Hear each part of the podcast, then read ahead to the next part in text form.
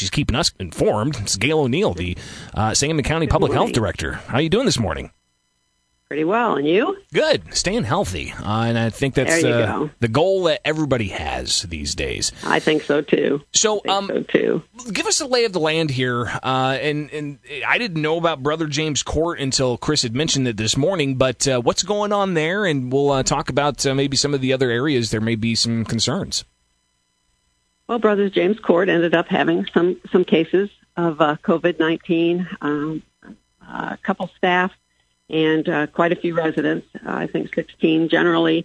You know, once there's one or two people positive, especially in a close period of time that might be rela- related to a facility, you know, we call that an outbreak, even if it's small. At this point, I believe there's at least 16 positive residents and um, three symptomatic employees, Wow. people that work with them. Um, So what happens in those cases with those residents? I mean, are they they, Well, they just monitored for the severity of their symptoms, and if it gets out of hand, they then go to the hospital, or are they quarantined at that facility? Well, they stay at the facility as long as they're healthy enough to. Anytime there's a concern, um, breathing issues, critical things, because they they can keep track of their oxygen levels. Um, if it goes like between below 92, then it's time to get to the hospital because breathing is impaired. Um, but the um, actually some of the staff that are positive help take care of the residents if they're well. I mean, many of these people people these days are symptomatic, asymptomatic, so they're really not having any signs that they're ill. They didn't know they were ill and could spread the virus. So some of them are staying with the residents or working. Generally, when we have this in a facility or a long-term care facility at any of those places, um, people that have tested positive generally and are well generally take care of those that are positive as well. Talking with Sangamon County Public Health Director Gail O'Neill. Uh, Brother James Court having, uh, as you said, uh, 16 uh, cases among uh, residents there and several among staff. Um, where are we seeing what could be considered outbreaks? Are they happening only at congregate settings, or are they happening at uh, some of the places targeted by mitigations in other parts of the state, bars and restaurants? Well, that's one of the things that's difficult for us to know sometimes. People have gotten, the only way we know where people work or, or where their history might have been is if they kind of share that with us in contact tracing. And people are a little more reluctant to do that, so we don't totally know. Um, we know the facilities need to report so it doesn't turn into a huge event.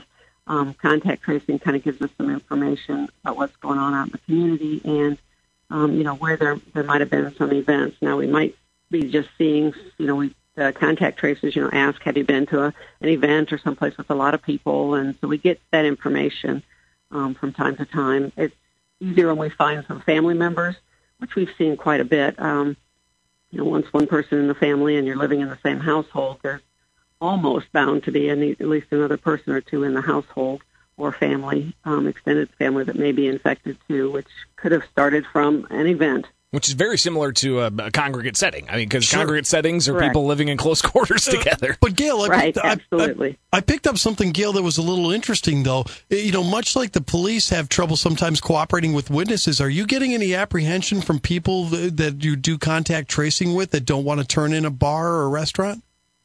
Absolutely.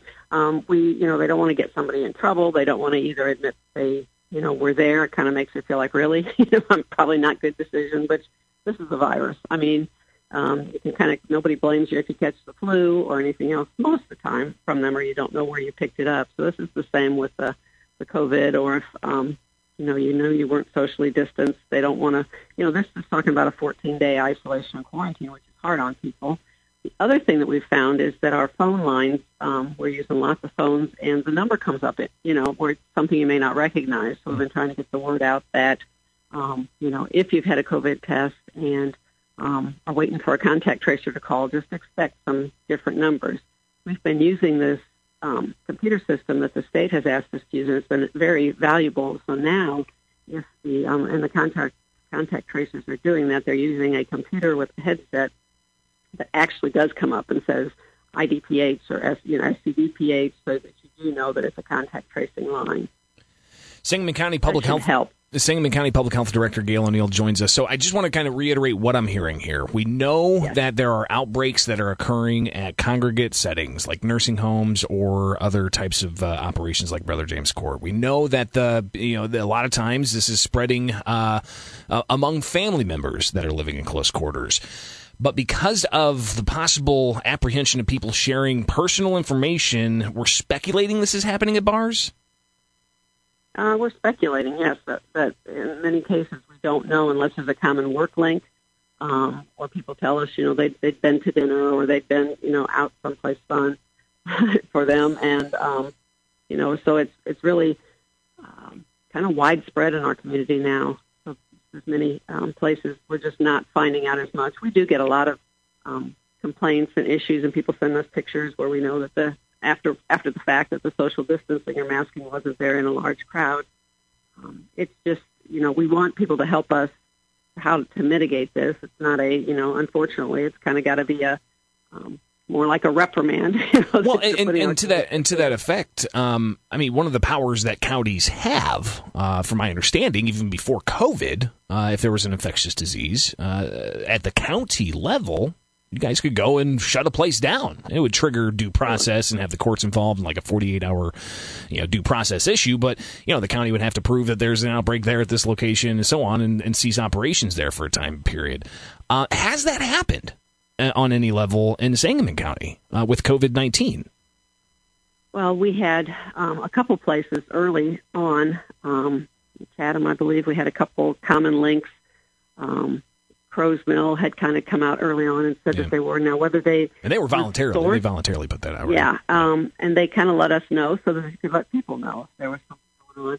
The um, we do have the power to you know close someplace down or restrict activity if we know for a fact that someone is causing an you know an imminent health hazard to people that we could certainly go in and close down the facility. Our um, bars and restaurants and things have been open with us and saying they've got employees that are, but have tested positive. They send them on their way. they clean. They do some things to cooperate.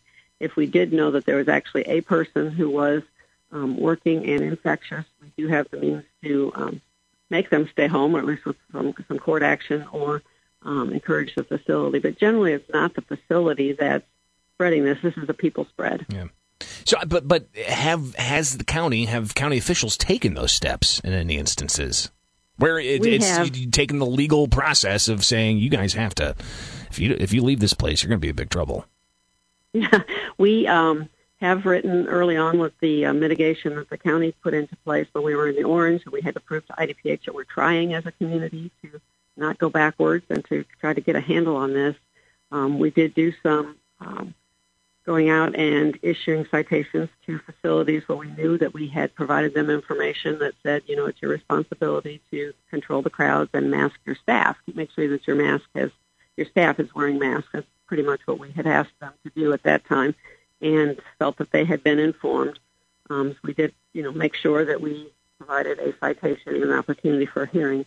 The um, we had gone since the governor's rule came into effect that said that there's some Buddy needs to manage having people come in with masks on, that we had to um, provide some of more of a warning status first, and then we could go with tickets. But right now, we have not um, seen the spread. I think everybody's been a little more careful. Um, we do write warnings and give people information and um, respond to complaints. Sangamon County Public Health Director Gail O'Neill, thank you so much for taking time with us this morning. Greatly appreciate it. You're welcome. Thank you.